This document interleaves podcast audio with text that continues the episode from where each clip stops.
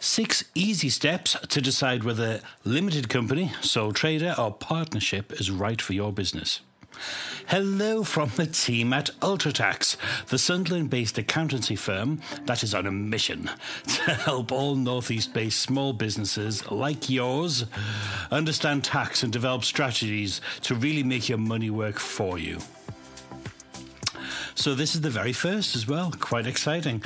So this is the very first in the series of the Plain English Guide to Tax and All Things Money.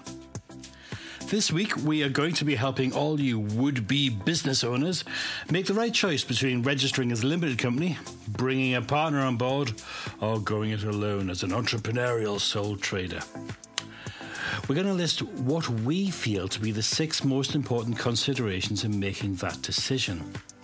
At the end of each section, you can make a note of whether for that section you prefer limited company, sole trader, or partnership. Add your results up at the end, and whichever option you've chosen the most should give you a pretty good indication as to where your heart truly lies. So, grab a drink, take a seat, somewhere with a commanding view of the Tyne Bridge or the Baltic for a spot of inspiration, and let's begin. Question number one. Does your business need outside investment now or in the future? Okay, the first one is limited company. As a limited company, you will gain access to more funding opportunities. Business finance sources and investors are more inclined to, support limited companies than sole traders due to the added legal protection and tax advantages. However, please do note that if you're a new limited company without a track record, lenders may require personal guarantees before financing you. Sole trader. Raising business finance as a sole trader can be difficult, as lenders and investors tend to favour limited companies. This means the growth of your business could be slower than if you were running a limited company, unfortunately. Financing a business as a partnership may prove to be a more feasible option compared to being a sole trader, especially if your financial history and credit score is less than stellar. The benefits of having a partner is that you won't have to face this challenge alone. However, it's crucial to keep in mind that both partners share the responsibility of paying any loans and are equally liable to face the consequences of bankruptcy or loss of personal assets if the business fails to pay off its debts. Okay, question number two How much control do you want over your business? As a limited company, your business is a legal entity separate from yourself. However, since it lacks consciousness, you and your fellow directors must make decisions on its behalf.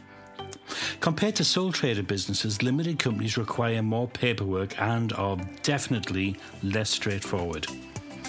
To guarantee proper financial, administrative, and process operations, you may want to, probably will have to, delegate control to those who specialize in such tasks if you want your business to succeed. Sole traders, well, you're the only one in the business, so you can make all the decisions without needing to consult shareholders, partners, or your mum. Though, though, do bear in mind that with this freedom, you still answer to your customers. They expect your product or service to be delivered to a certain standard and within a certain time frame, I'm assuming. So if you let them down, uh, then running the business could be an uphill struggle. Partnerships are very similar to sole traders here, except there are two or more people taking agreed amount of control over the business. There are different ways of doing this, but generally, partners draw up a legally binding partnership agreement which outlines how money is distributed, the roles and responsibilities of each partner, and of course, who has control of making business decisions. Question number three Is being tax efficient important to you? Of course it is. Well, if you're a limited company with this particular business structure, you can enjoy higher profitability potential because of a more tax efficient setup. See, sole traders face income tax rates of 20 to 45%. Oh my goodness, I hear you sing. You'll, oh, you, however, as a limited company, only pay 19% corporation tax, which is a significant saving. And that's not all. You'll also be eligible for more allowances and tax deductible expenses. Plus, shareholders can enjoy tax efficient dividends that are not subject to national insurance contributions and are taxed at lower rates than regular PAYE salaries. Sole traders, on the other hand, well, we've just said the disadvantages there. You could be paying up to 45% income tax. Um, as a sole trader, you're taxed on the profits or losses of your business, regardless of what you withdrawn from your business account. So, you may want to think about uh, forming a limited company if your business is thriving and you can afford to keep some of the profits within the company itself. How about business partnerships? Wouldn't it be nice if taking a business partner effectively halved your tax liability? Unfortunately, it doesn't. Partnerships, partnerships in this sense are treated exactly the same as sole traders and carry the same tax burden. Question number four What is the size of your business? Well, let's go for limited company first, as usual. Do you remember that classic line from the first Spider Man movie? With great power comes great responsibility. I don't know, talking like that. It's Aunt May who actually says that line. It would freak Spider Man out if she talked like that. Anyway, it applies to owning a big business too. When you're responsible for employees, payroll, taxes, legal disputes, and so much more, it can get very overwhelming. That's why it's smart to consider making your business a limited liability company. That way, you won't be personally liable if something goes wrong. With all the responsibilities that come with big business, why would you ever take an unnecessary risk? So, if your business is or is sensibly projected to be a large business, limited company is definitely the safer route.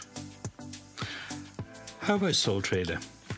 If you're a lifestyle business owner, think plumbers, electricians, painters, decorators, superheroes, we mentioned Spider Man you likely prefer to focus on your craft rather than dealing with financial matters and paperwork. And if your primary goal is to maintain a comfortable standard of living with just one or two employees, perhaps, staying as a sole trader may well be the best option for you. This structure already works well for some of our clients based in Newcastle, Hartlepool, Sunderland, Durham, actually, just quite a lot of places, who can attest to its simplicity and effectiveness. And finally, partnerships. Having a partnership does not necessarily mean that the business is any bigger than that of a sole trader. And given that the rules for a partnership are, for the most part, exactly the same as they are for a sole trader, look at the size of your company, both now and projected, and make an informed decision. Okay, question number five How much do you like paperwork and facts and figures?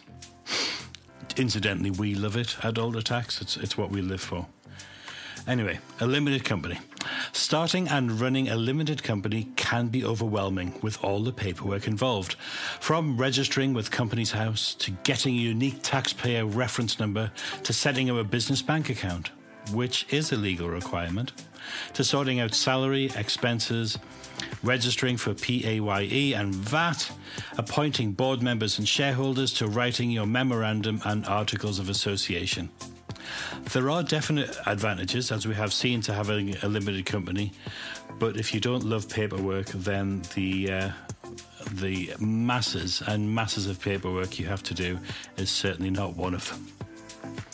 How about being a sole trader? Becoming a sole trader is a straightforward process with minimal paperwork, making it, making it a great option for anyone looking to start a business.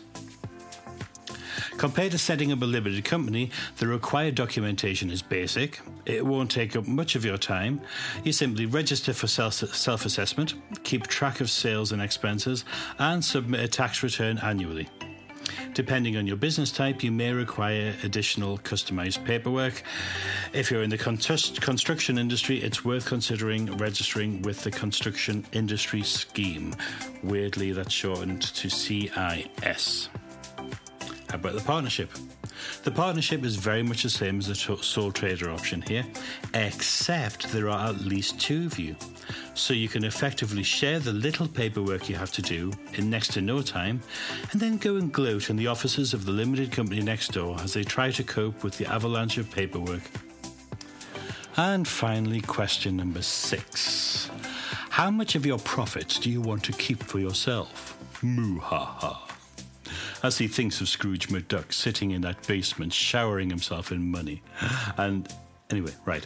As a limited company, if you're considering a limited company, it's important to understand the boundaries of your profit sharing. Whilst you won't be able to claim all of the profits for yourself, an Articles of Association agreement will clearly outline how the profits will be distributed, including any of the dividends. Do keep in mind, however, that you'll also need to account for corporation tax and potentially VAT payments. Additionally, other shareholders and directors will have a say in the company's financial decisions. So stay informed and navigate these limitations for your optimal financial success. What about the sole trader? Whatever is left in your bank account after your expenses and legal tax requirements are taken care of is all yours. You can pack up, have an extended holiday in Gateshead or Hartlepool, perhaps go swimming in the Tyne. Depends how much you've got in your profits, I suppose. And your partnership is exactly the same as a sole trader. But in all eventuality, you will have a partnership agreement that outlines exactly how much of the profits are to be distributed as salary and how much is to stay in the company to pay for business development. And now, a final summing up. Yes, that was a deliberate pun because we're accountants. That's about it for our first post. I hope you've enjoyed it and found it helpful.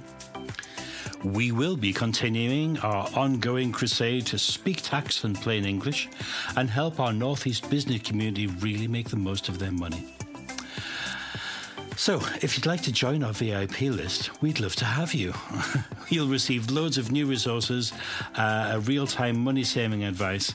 Just uh, log on to ultratax.com and uh, go to the blog and fill in the form at the foot of the blog. It's been wonderful speaking with you, and we shall see you next week.